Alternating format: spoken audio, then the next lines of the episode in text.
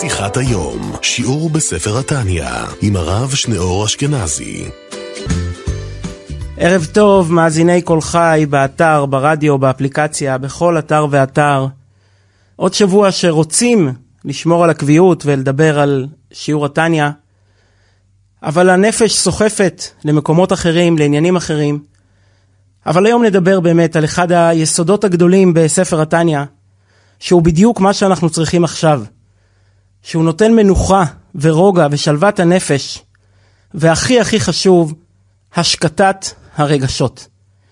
נדבר על כלי חיוני, מכריע.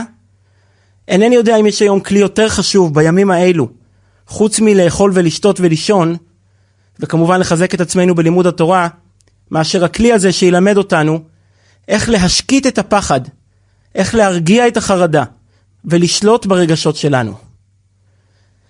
יהודים יקרים, בכל רגע מוטלת עלינו מצווה. אנחנו לא מנהלים את החיים שלנו.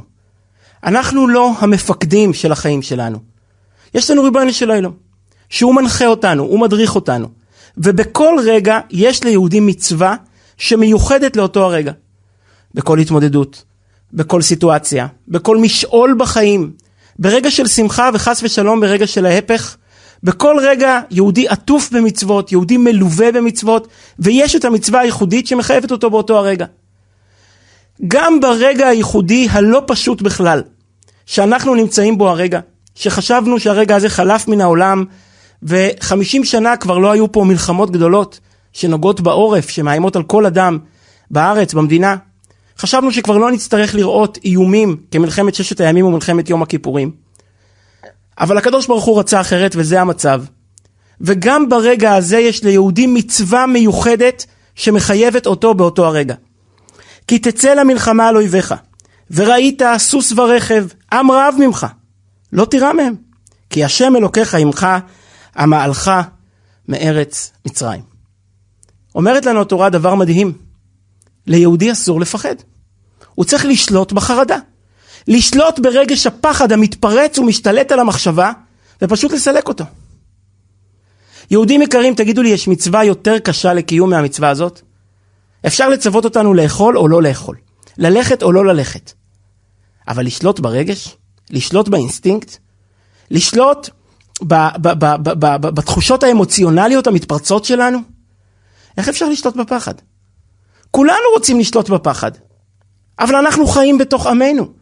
אנחנו קוראים, ואנחנו שומעים, ואנחנו מדווחים, ועוד רגע אזעקה, ועוד רגע נשכבים על הכביש, ועוד רגע הם דיווח כזה ודיווח אחר.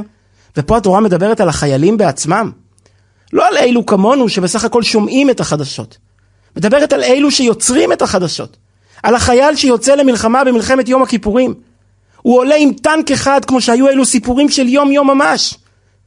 ועולים מולו 60 טנקים סורים. זה היה המצב בפתח, בפתיחת המלחמה בסיני וברמת הגולן. ראית סוס ורכב, עם רב ממך, אתם חמישים חיילים והם חמש מאות או חמשת אלפים, לא תירא מהם, אל תפחד מהם. איך אפשר? מי שולט בפחד? אני מתבייש להתוודות בשידור, אבל רק לחדד את השאלה, אני אומר על עצמי. אני בלילות האלו, מתחילת המלחמה לפני שבועיים, ישן כל לילה בחמש מיטות. כל שעה אני במיטה של ילד אחר. כי כל שעה ילד אחר אה, מתעורר, ופורץ בצרחות ובביוטים, אבא אמא אני פוחד, ואני צריך לעבור למיטה שלו. ונעים לנו לדבר על הפחדים של הילדים, אבל הפחדים של הילדים משקפים את הפחדים שלנו. מי מאיתנו רגוע, מי מאיתנו שולט בעצמו. אז איפה נמצא הכלי לשליטה בפחד? והיום, מוריי ורבותיי, אני לא מדבר על עניינים עמוקים, בשבוע שעבר דיברנו על מידת הביטחון ואיך מפתחים, שזה יותר קשור להמשך, להמשך הפסוק. כי השם אלוקיך עמך, מלך מארץ מצרים. אני לא מדבר על מידת הביטחון. אני מדבר על התובנה הפשוטה הזאת. מה סוברת התורה? איפה נמצא הכלי הזה שלדעת התורה הוא פשוט ומובן מאליו, שאפשר פשוט לשלוט ברגש הפחד שהוא לא יתעורר מראש. עוד לפני העמקה במידת הביטחון. פשוט יש מפתח לשלוט בחרדות ובפחדים שהם לא... ואנחנו שואלים איך. מספרים, אם מותר טיפה להעלות חיוך בימים הקשים האלה, מספרים על ראש השיבר אחד שישב עם התלמידים שלו ביער, ולמדו, דיברו על ביטחון בהשם. והוא אמר, מהו ביטחון? למשל, אם אנחנו יושבים פה בין העצים, ומגיח פתאום איזה דוב שחור 500 קילו, ומתקרב אלינו בפסיעות גסות, אתה לא פוחד ולא ירא ממנו, ולא מסתכל לכיוונו, כי השם אלוקיך עמך. ויהי טרם קהילה לדבר, ומבין העצים הגיח דוב גריזלי שחור, 700 קילו, עם כפות רגליים גדולות, הולך עקב בצד אגודל, מרחרח מחפש טרף. הראשי ולא חושב פעמיים, מטפס על העץ הראשון שהוא רואה, ולא נושם, כדי שהדוב לא יריח אותו. בחלוף הסכנה הוא יורד, התלמידים שואלים אותו, רב, עכשיו דיברת על ביטחון. הוא אומר להם, יש, לי, יש ביטחון ויש ליתר ביטחון. ככה כל החיים שלנו. אנחנו מדברים על ביטחון, ומדברים על לא לפחוד, ומדברים על להיות רגועים ושלווים. אבל כשהרגש הפחד מתפרץ, כשהדוב מתעורר, איך מספרים על רבי יונס אייבשיץ, נספר את זה בקצרה, שהיה לו פעם ויכוח עם ההגמון, ויכוח עם הכומר, סליחה. מה יותר חזק, הרגש או השכל? הרגש או התובנות שהאדם מגיע אליהם בכוח הלימוד. הכומר אמר שהאדם, נזר הבריאה, בחיר הנבראים, בצלם אלוקים ברא את האדם, בצלם אלוקים אומר הרמב"ם זה כוח הדמיון, כוח התודעה, כוח המדמה. הרמב"ם הוא, סליחה, האדם הוא איש שכלי, במילא בכוח השכל הוא יכול לשלוט, לשלוט על כל האישיות. רבי נצן אבישיץ חייך ואמר האדם הוא הרגש, האדם הוא הטבע, האדם הוא האופי. מה שהאדם רגיל לעשות זה מה שהוא יעשה תמיד. איך שהוא רגיל להגיב, כך הוא יגיב תמיד. נו, קבע ההגמון, תאריך עוד חודש, ויכוח גדול. חלף חודש, רבי נתן אבישיץ יושב בחדר וכותב איגרות, עונה שאלות הלכתיות מכל אשכנז. פתאום בחוץ, כל שקשוק מרכבות, כל פעמונים, באים משרתי ההגמון לקחת אותו לחצר המלך, לחצר ההגמון, לוויכוח הגדול. הוא אומר, אוי הברוך, הוא בכלל שכח מכל העניין, הדבר האחרון שעניין אותו זה הוויכוחים עם הכומר. כל השולחן מלא בשאלות הלכתיות שהוא צריך לענות. נו, אבל הוא לוקח מהשולחן את קופסת הטבק ומכניס לתוך הכיס. הוא לא הבחין שבתוך קופסת הטבק שכב עכבר קטן. כשהוא סגר את הקופסה, הוא הכניס את הקופסה עם העכבר לתוך הכיס שלו. מגיעים לחצר ההגמון, כל האליטה התרבותית של פראג, 500 איש, אנשי רוח, אנשי אקדמיה, סופרים, משוררים, כולם מחכים לראות את הוויכוח הגדול בין הרב להבדיל הכומר. הכומר נותן שריקה, נפתחת, נפתח דלת המטבח, יוצא חתול מהלך על שניים, מהלך על שתי רגליו האחוריות, בשתי הרגליים הקדמיות, החתול מחזיק מגש עם בקבוק וודקה וכוסות. חנות בפרפר לצווארו, זה לא חתול, זה מלצר. כל האולם שורק בהערכה. תראה את הכוח של האילוף, את הכוח של החוכמה, הכוח של התודעה. אפשר לקחת בעל חיים ולהפוך אותו למלצר מתוחכם. החתול חוצה את כל הרחבה, מטפס את המדרגות של הבימה, מוריד את הכוסות לפני ההגמון, להבדיל רבי ינוסון, להבדיל הכומר. וכולם מחכים לראות מה רבי ינוסון יגיב עכשיו. נו, רבי ינוסון מתפלל לקדוש ברוך הוא, אנא השם הושיענה, תן לי רעיון איך לצאת מחבורת הליצנים הזאת. וכשיהודי בלחץ, הוא מוציא את קופסת הסיגריות, וכשאין סיגריות, הוא מוציא את הטבק. הוא מכניס יד לכיס, מוציא את קופסת הטבק, מקיש עליה, שתי נקישות, פותח, מתוכה קופץ העכבר ורץ. החתול רק רואה את העכבר, זורק את היין וזורק את הכוסות וזורק את המשקה, ורץ לרדוף אחרי העכבר. והתשובה הייתה ברורה. האם הרגש או השכל? התשובה הייתה ברורה, וככה כולנו. אנחנו מדברים ומשוחחים ומתלבטים, אבל בסופו של דבר כשקופץ לנו העכבר, כששומעים את האיתות הראשון של סירנת האזעקה, כשקוראים עוד דיווח נורא ועוד דיווח נורא שאני אפילו לא, לא אגיד את זה פה, אז איך בכל זאת אפשר לשתות בפחד? בואו נדבר על כלי פשוט מאין כמותו. כשמדברים על עניינים עמוקים שקשורים בתובנה צריכים ללמוד. אבל הכלי הזה הוא מעשי ממש, ומי מאיתנו שלא מקפיד עליו בימים האלו, רחמים עליו. רחמים עליו ורחמים על ילדיו ורחמים על, על כל הסובבים אותו. שומר נפשו ירחק. אחד היסודות הגדולים של ספר התניא, אני רוצה אה, להגיד באוזניכם רעיון שכתוב באיגרת של הצמח צדק, בתחילת איגרות קודש של האדמו"ר הצמח צדק, נכדו של בעל התניא. הוא מדבר על המצווה של לא ירח לבבכם, איך הלשון? לא תירא מהם. הוא אומר זה מצווה שהרמב"ם והסמ"ג קובעים אותה להלכה. אבל איך יהודי יכול לא לראות? אומר הצמח צדק נו, זה הרי אחת, ה, ה, ה, אחד היסודות הגדולים של הסבא בספר התניא. בכמה מילים. הלב הוא מה שאני חושב. היסוד הגדול, או אחד היסודות הגדולים של התניא הוא שהרגשות הם תוצר של מה שמכניסים אליהם. של מה שאנחנו קוראים, מה שאנחנו רואים, ומה שאנחנו שומעים, ומה שאנחנו מדברים. הרגש, עד כמה שהוא מהיר, ובוער כאש, ומתפרץ כרגע. אבל הרגש הוא תמיד תוצר של מה שאמרו חז"ל, העין רואה. קודם כל אנחנו מכניסים לראש איזושהי תודעה. ואז הרגש מת, מתפרץ באש כרגע.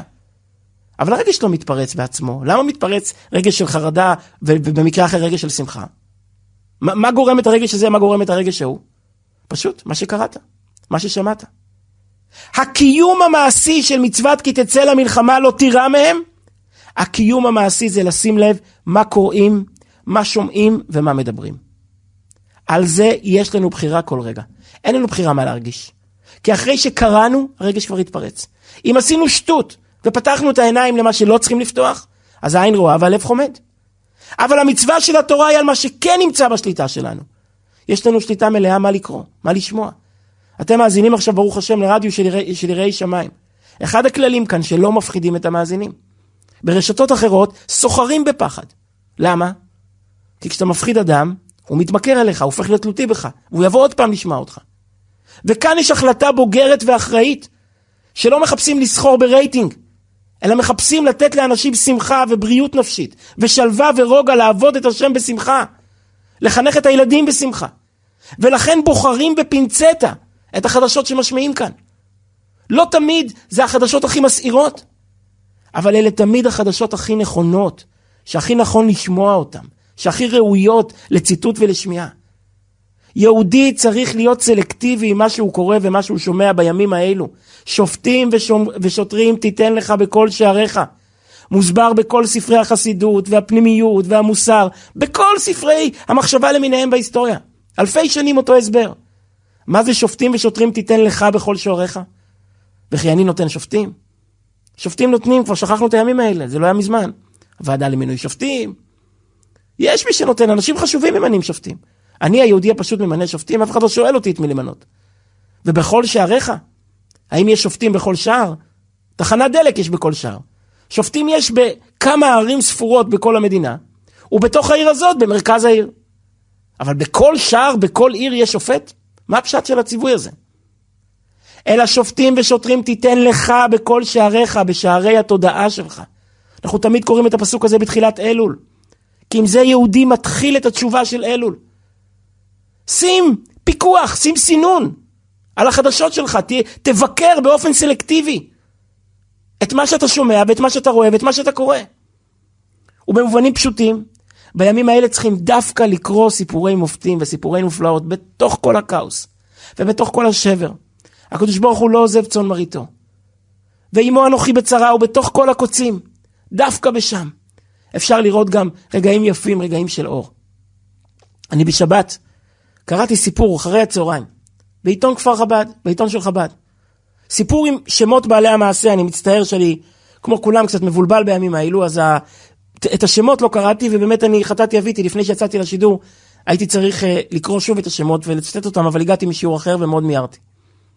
אבל הסיפור נמצא במקורו בעיתון כפר חב"ד עם שמות בעלי המעשה, מי שירצה יעיין שם. אישה בשדרות, בשמחת תורה, רואה מול העיניים איך שהמחבל שמסתובב ברחוב, מוציא רימון לזרוק לה לתוך הבית. אין לה דרך להיחלץ מזה, היא עומדת מולו לבדה. ופתאום משום מקום הגיח שכן, וירה במחבל הזה מהצד, והוא נפל מתבוסס בדמו. אבל רצה הקדוש ברוך הוא, שהמחבל הזה יתרומם בכוחות אחרונים, וירה באותו יהודי שירה בו קודם, והרג אותו. אבל את האישה הזאת הוא הספיק להציל. היהודי הזה נשלח משמיים להציל אותה, והוא נפל מתבוסס בדמו, השם ייקום דמו. היא יצאה אחר כך בסערה, אחרי שהמחבל הזה מת לה מול העיניים, היא יצאה בסערה לראות, לברר מי זה הבחורצ'יק הזה, שהיה מלאך מושיע בשבילה. יואב בן צרויה, שהציל אותה ממוות בטוח.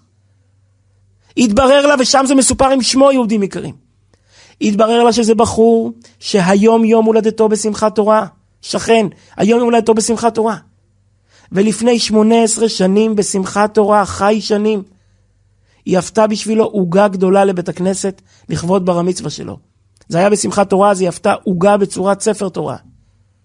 הוא חי עוד חי שנים כדי לתת לה את החיים, כדי להחזיר לה על החסד שהיא עשתה איתו ביום הולדתו, ביום כניסתו למצוות.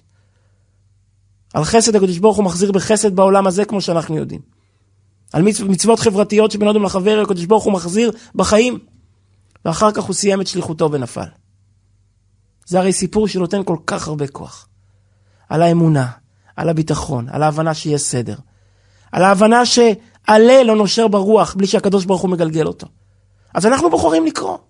כמובן היו גם בשדרות אירועים אחרים לחלוטין. אבל מצוות לא תירא מהם מצווה אותך להנהיג בקרה וסלקציה לגבי החדשות שאתה צורך.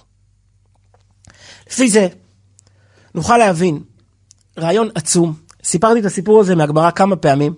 כל פעם אנחנו מוצאים ממנו נקודה אחרת. הפעם נקשר את זה באמת לנקודה הזו, אבל זה קרוב מאוד לעיקר הדברים בגמרא. הגמרא מסכת סוכה מספרת סיפור מפורסם מאוד על אביי.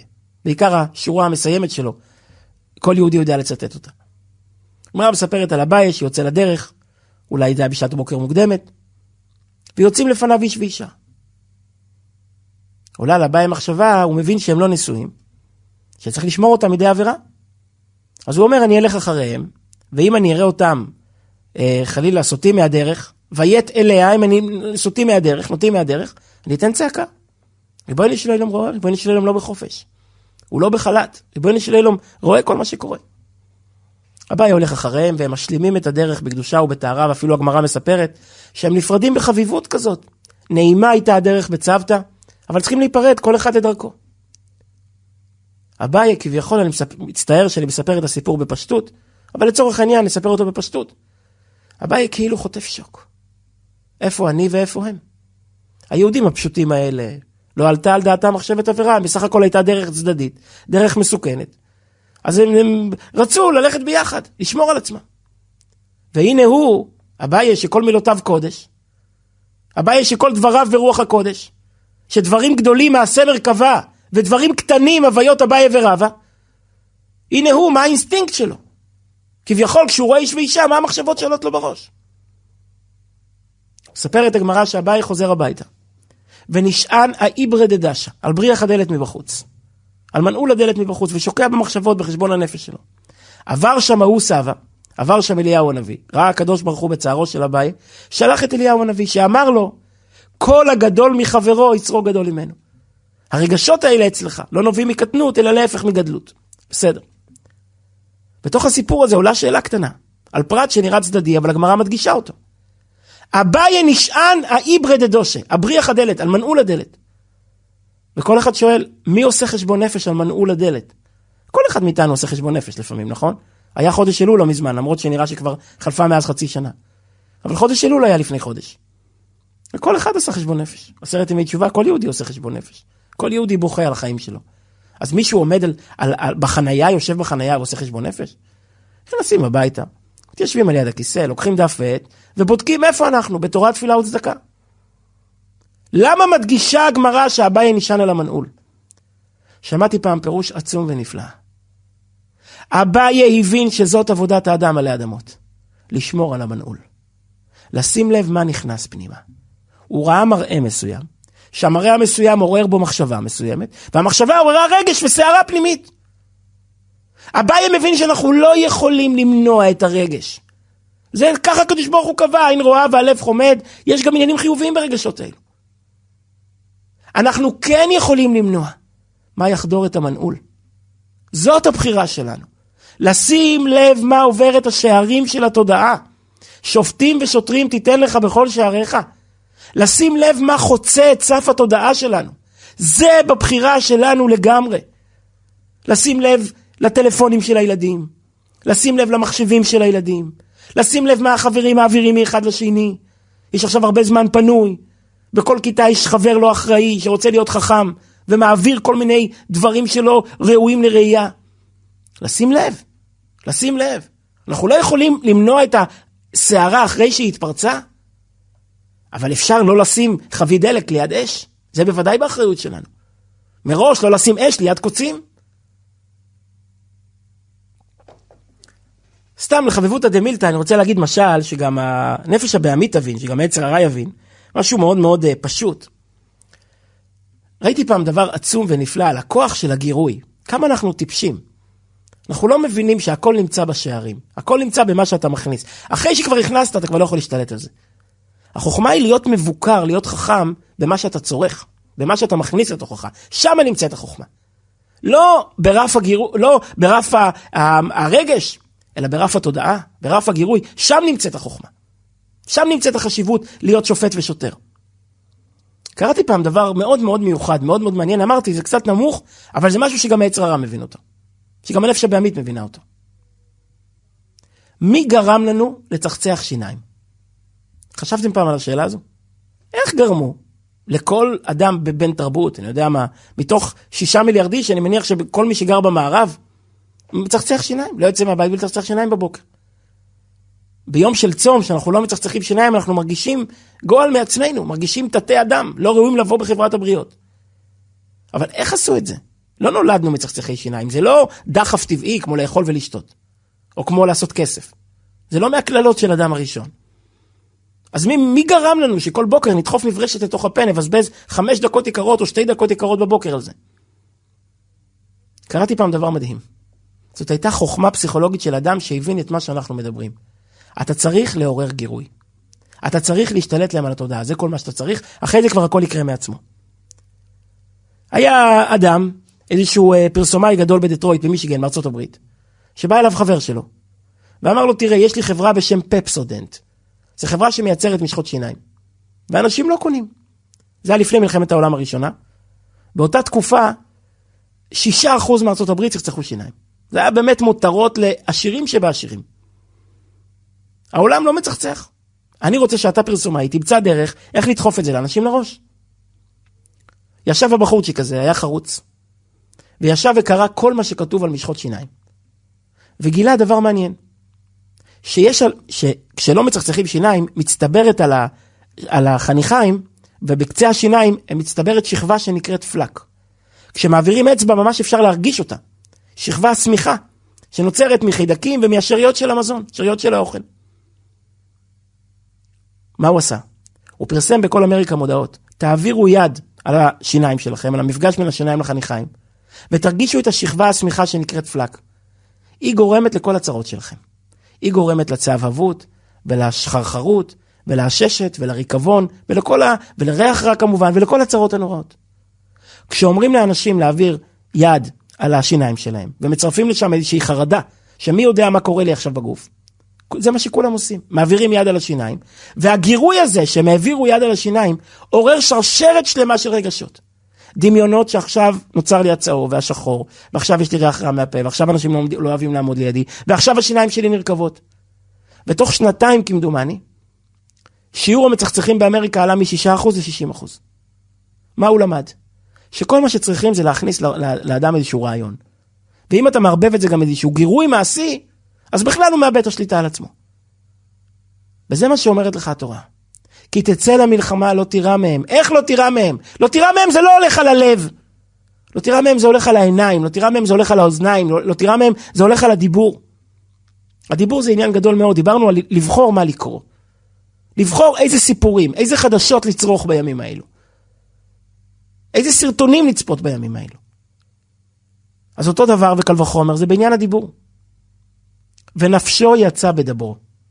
הדיבור הוא המחולל של הרגשות, כולנו יודעים את זה. אנחנו יכולים לשמוע משהו בבוקר.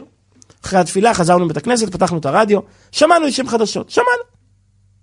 אבל אם נלך לדבר על החדשות האלה, ברגע אחד הן מתחילות לבעור בנו. להתרגז מזה, להתרגש מזה, לשמוח מזה, לעצב מזה וכולי. ונפשו יצא בדברו. הדיבור הוא המנוע של הרגשות. בהשגחה פרטית אנחנו לומדים יום ראשון, למחרת פרשת נוח. אנחנו מכירים את פירוש הבעל שם טוב. בוא אל התיבה. שואל הבעל שם טוב במפרשים אחרים, למה תיבת נוח נקראה בשם תיבה? המילה האחרונה שאפשר לקרוא לה זה תיבה. זו הייתה יאכטה ענקית. זו הייתה אוניית מלחמה כמו שאמריקה שלחה לפה בימים האלה. 300 אמה ארוכה, תיבה ענקית, 150 מטר. מי קורא לה תיבה?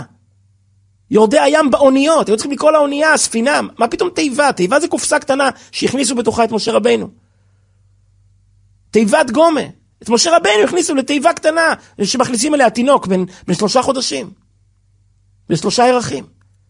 לקרוא לאוניית נוח בשם תיבה, מה פתאום תיבה?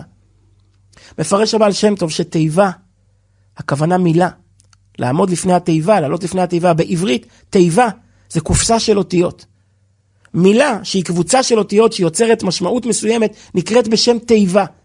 לכן החזן הוא עולה לפני התיבה, לא רק התיבה שהוא עומד לפניה, אלא הוא מוציא את תיבות התפילה. זו התיבה שעליה אומרים שרים, מכזנים, מתפללים את מילות, את תיבות התפילה.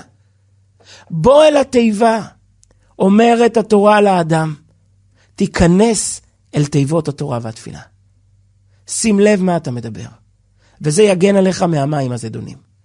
כשאדם מתמודד, מתמודד עם הבול של טרדות הפרנסה, מים רבים לא יוכלו לכבות את האהבה. מתמודד עם הבול של טרדות הפרנסה בתחילת שנה, רגע אחרי שמחת תורה. מתמודד עם מבול של טרדות נוראות, של דאגות נוראות, של פחדים נוראים, של חרדה מהילד יום. אנחנו באמת נמצאים במלחמה לא פשוטה שצריכים רחמי שמיים עצומים עליה, שצריכים להתעורר ולצעוק ולקבל על עצמנו להשתנות לחלוטין מן הקצה אל הקצה. בוודאי שהקדוש ברוך הוא מדבר אלינו. אין בזה שום ספק, עיוור רואה שהקדוש ברוך הוא מדבר אלינו בימים האלה. כל אחד שחושב מתי זה קרה ואחרי מה שזה קרה, ומה היה פה באווירה רגע אחד לפני שזה קרה. כולנו יודעים שהקדוש ברוך הוא הציל אותנו מעצמנו ברגע האחרון. ולא צריכים להעריך בדבר המצער וכשמידת הדין מתוחה. מה שנותן ליהודי כוח זה בוא אל התיבה. שים לב מה אתה מדבר. אתה יכול לקבוע חברוסה בשער הביטחון בימים האלה. וללמוד שער הביטחון, תיבה בתיבה, מילה במילה, שורה בשורה. ואתה ברגע אחד מתחיל לחיות בעולם אחר. האדם הוא לא העולם שהוא נמצא בו. הוא העולם שהוא מדבר עליו. יכולים להיות שני אנשים לשמוע את אותה חדשה, את אותה ניוז, את אותה כותרת. אצל אחד היא לא נגעה ולא פגעה, אצל השני היא הופכת להיות כל עולמו. למה? תלוי על מה אתה מדבר, תלוי במה אתה מתעסק, תלוי במה אתה עושה עניין.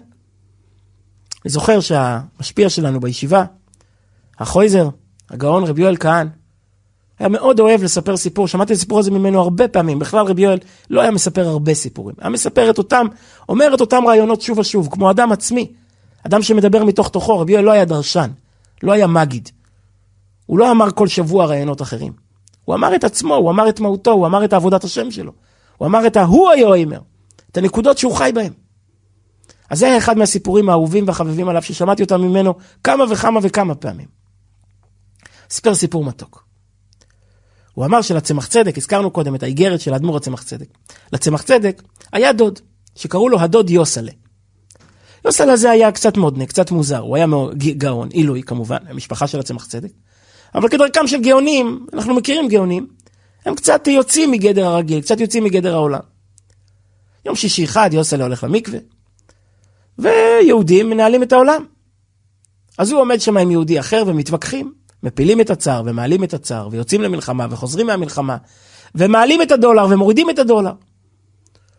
ועומדים ומתווכחים והוא לא, לא השתכנע. אז יוסל אומר לו, אחרי המקווה, תבוא אליי הביתה, אנחנו נשתה כבש, כבש זה בירה חזקה שיש ברוסיה מאוד מקובלת, אולי היו ימים קרים, שתו בירה.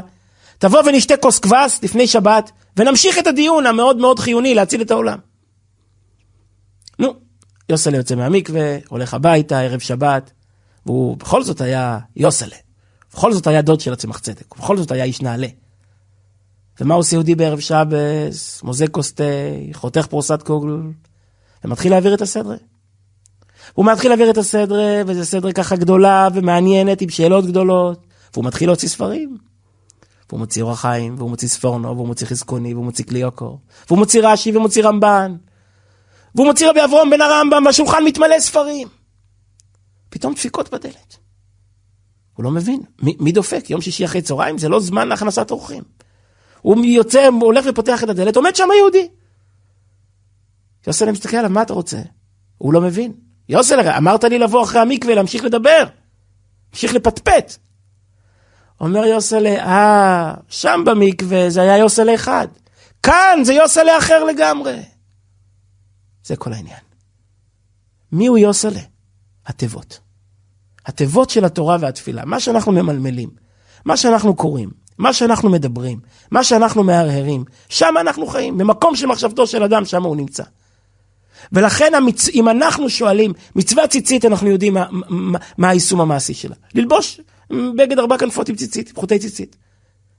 מצוות תפילין, אנחנו יודעים מה המשמעות המעשית שלה. מה המשמעות המעשית של כי תצא למלחמה על אויביך, לא תירא מהם? שים לב מה עובר אצלך בטלפון. שים לב לאיזה תחנת חדשות אתה מקשיב. שים לב מה העיתון שאתה מנוי עליו ומביא הביתה בשעת בוקר. שים לב להיות בקר ולהיות אחראי על התודעה שלך, על שערי התודעה, על מה שאתה מכניס לתוך הראש. העניין הגדול הזה, החשיבות הקריטית של השליטה בראייה והשליטה בשמיעה, ובטח ובטח השליטה בדיבור, מסבירה לנו שאלה עצומה. אני רוצה להגיד את אחד הרעיונות הכי יקרים. באמת, רעיונות כל כך חשובים, אפשר לדבר עליו באריכות רבה, אני אומר אותו בכמה רגעים שנשארו לנו. איך התלמיד עולה על רבו? אחת השאלות הכי מעניינות בפשט התאר, בהיסטוריה של עם ישראל, אחד הסיפורים הכי חשובים בהיסטוריה של עם ישראל. איך התלמיד עולה על רבו? איך יהושע בן נון מצליח איפה שרבוי לא מצליח? משה רבינו שולח 12 מרגלים, ראשי ישראל המה. ומתחוללת קטסטרופה. הם חוזרים ובוכים וממוטטים את כל העם שיוצא ממצרים. כל העם הזה ימות במדבר, ולא יזכה להיכנס אל הארץ המובטחת. מוישה רבינו בעצמו, גם בי יתענף השם בגללכם. מוישה רבינו בעצמו מאמין שכל חטא ממריבה הוא כיסוי, והאמת היא שהוא לא נכנס לארץ, בגלל הקשר העקיף שהיה לו לחטא המרגלים, או כי זה הדור שלו והוא לא יכול להיכנס בלי הדור שלו, לא משנה. למעשה, שילוח המרגלים מוביל לאסון הנורא ביותר בתולדות עמנו, שואה של כל דור דעה שיצא ממצרים ועמד תחת ההר וקיבל את התורה וראה עשרה ניסים וקיבל את הלוחות השניות. כל הדור הזה מת בחולות המדבר כמו זבובים. מקום קבורתם לא נודע. ורבי עקיבא אומר, דור המדבר אין להם חלק לעולם הבא. הכל בגלל חטא המרגלים. בכל דור, עכשיו ביום כיפור ביקשנו, כי, כי אתה מוכלן לישראל. בכל דור משלמים על החטאים האלו. ואז חולפות 40 שנה, ויהושע בן נון עושה עוד מאותו הדבר. שולח גם הוא מרגלים, הוא לא אומר אצל הרבה שלי זה לא הצליח, אני לא חוזר עם זה, לא. הוא שולח גם הוא מרגלים, מרגלי חרש, התורה לא אומרת את שמותיהם, אבל הם חוזרים ועושים את עבודתם כראוי. הם מתארחים בבית רחב וחוזרים עם הבשורה, שנתן השם אותם בידינו. איך? מה הייתה הפקת הלקחים של יהושע על פני מוישה? איך התלמיד עלה על רבו והצליח איפה שהרבה לא הצליח? שאלה עצומה. טוב, התירוץ הפשוט, ידוע, שמוישה שלח גדולים, מוישה שלח אנשי דעה, והאנשים האלה מועדים לטעות. יהושע שלח אנשי מקצוע. התורה אפילו לא אומרת את שמותיהם. בניגוד למרגלי מוישה שהתורה מונה את שמותיהם בכבוד ובחרדה. יהושע שלח, אתם יודעים, את ב' מהמוסד וג' מהשב"כ. טוב, זה היה קולה ופנחוס, אז זה כ' ופ'. התורה לא אומרת, הוא שלח אנשי מקצוע, אנשים שבאים עם ביטול, עם קבלת עול, צייתנות, אמרו להם לעשות את העבודה. אנשי יהודו, לא אנשי יוסף, לא אנשי דעה, אנשי יהודו. אנשים שעושים את העבודה ביראת שמיים. זה הביאור הפשוט שמקובל בספרים. אבל יש ביאור חסידי שמובא בספרי חב"ד מאוד מאוד בארוחה. סיפור שלוקח את כל העניין למקום הפנימי, למקום הנפשי, למקום הפסיכולוגי, למקום של שליטת האדם בעצמו והדברים כבירים. בין יהושע למוישה מתחולל ויכוח, או בין מוישה ליהושע מתחולל ויכוח. מהי חובת האדם? מה האדם נדרש בכיבוש הפנימי שלו? ארץ ישראל זה גם משל לארץ הפנימית, לכיבוש המידות, לכיבוש השכל, לכיבוש האישיות, למסירה ונתינה לריבונו של עולם. מוישה רבינו רוצה לכבוש את כל האישיות, ליצור יהודי שלם. במוח, בלב. לכן משה רבינו שולח את המרגלים ל-40 יום לרגל את כל הארץ. מוישה רבינו רוצה להגיע למצב של יהודי שלם, צדי גומור, במחשוב ודיבור ומייס. בשכל ומידס, ברוצן ותיינוג, בכל הכוחות, בכל האישיות, הוא שלם, הוא נתון לקדוש ברוך הוא, וזה לא מצליח. עד ביאת המשיח יהודי לא יכול להגיע לשליטה כזו בעצמו. יהושע עושה דבר אחר לגמרי. יהושע שולח את המרגלים רק ליריחו. יריחו, אומרת הגמרא, מנעולה של ארץ ישראל. יריחו הייתה המנעול. מי ששובר את המנעול של יריחו, כל הארץ פרוצה לפניו. יריחו אומר למוישה, מוישה רבינו, אנחנו לא יכולים להשתנות. אנחנו כן יכולים לשלוט על המנעול. אנחנו כן צריכים להגיע למצב של כיבוש המנעול, שהמנעול בידינו. ששערי התודעה בידינו. שאנחנו מגיעים למצב של בקרה מוחלטת על התודעה. של שימת לב, מה עובר, מה נכנס ומה יוצא. ומה לא נכנס ומה לא יוצא. ויהושע צודק. בימי הגלות, בעקבתא דמשיחא.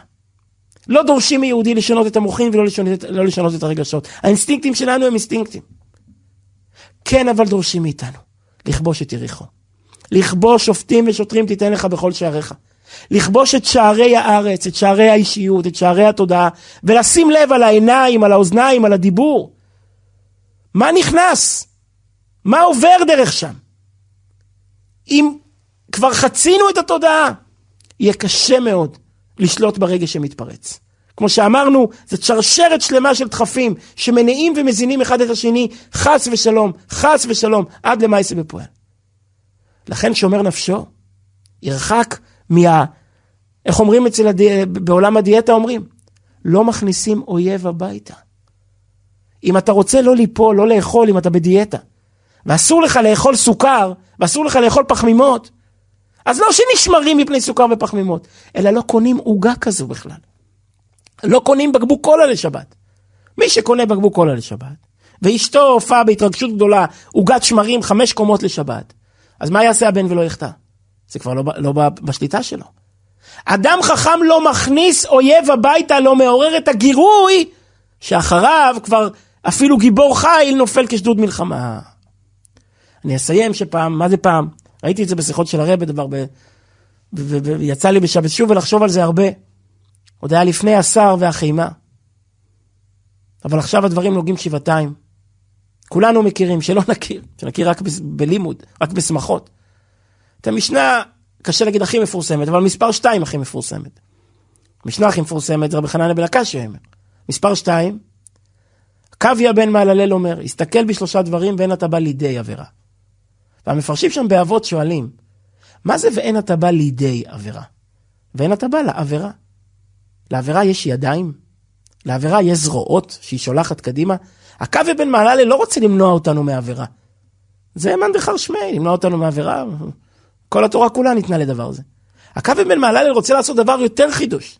לגרום לנו להסתכל בשלושה דברים, ואז ניזהר ונשמר אפילו מידי העבירה.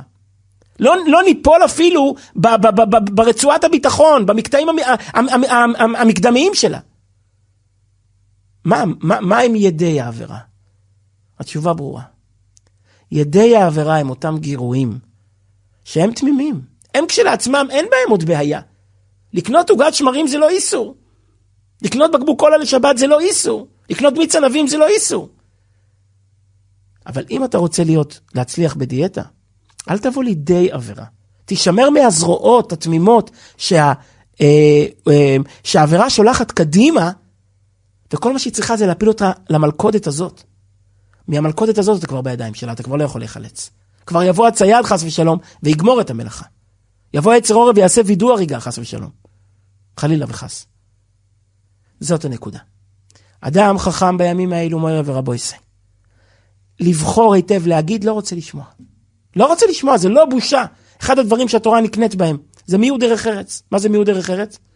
שאם בא חבר ומפריע, צריך להגיד לו, לא רוצה לשמוע, לא רוצה לדבר עכשיו, לא להיות... לא, יהודי מספר בית כנסת שטויות, עומד ומתאר בתיאורים פלסטיים, חס ושלום, את כל מה שהוא ראה וכל מה שהוא שמע.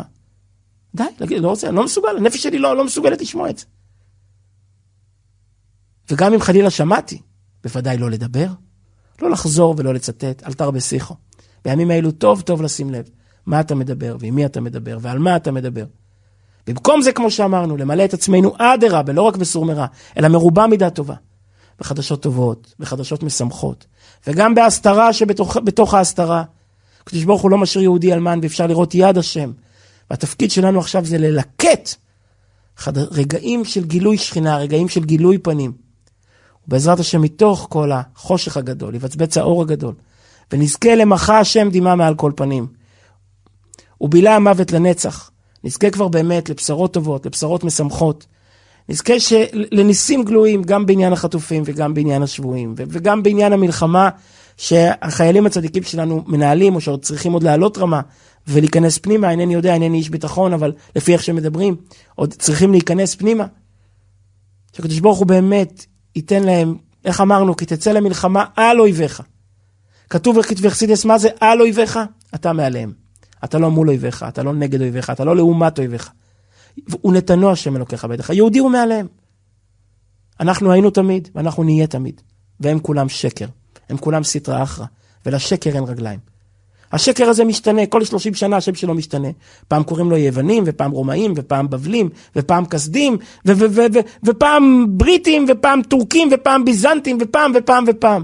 ופעם להבדיל חמאס וכל מיני מרין בישין שלא נזכיר שמם. המשותף לכולם שכולם מרעישים ומתפשטים ומאירים בשמי עולם ואנחנו נראים כחגבים לעומתם. וכולם נעלמים ומתפוגגים והופכים לערכים בוויקיפדיה. ואנחנו כותבים עליהם את הערכים בוויקיפדיה. ככה זה היה תמיד, וככה זה יהיה גם עכשיו. כי תצא למלחמה על אויביך, ונתנו השם אלוקיך בידיך ושבית שביו, השת בעגלה ובזמן קריב, ונאמר אמן. כפשוטי ממש, שהיא תהיה בעזרת השם, שיתחיל, התחלנו היום בסן תעלומות אור לברוכו, שיתחיל חורף של בריאות, וחורף של שמחה, וחורף של גשמיות, של שפע גשמיאס. המדרש אומר, כשגשמים באים, באה ברכה לעולם, באה רפואה לעולם, באה שמחה לעולם. הגשמים מבשרים את החסד והאהבה של הקדוש ברוך הוא לארץ ישראל, ארץ אשר עיני השם אלוקיך בו, מראשית השנה ועד אחרית שנה, שיתחילו גשמים ותן תלו מטר לברכה על פני האדמה. וכולנו בעזרת השם נתמלא בהרגשה פנימית של קרבת השם, של יד השם ששוחחת עלינו, ואך טוב החסד ירדפונו תמיד כל הימים, עד הגאולה השלמה בקרוב ממש.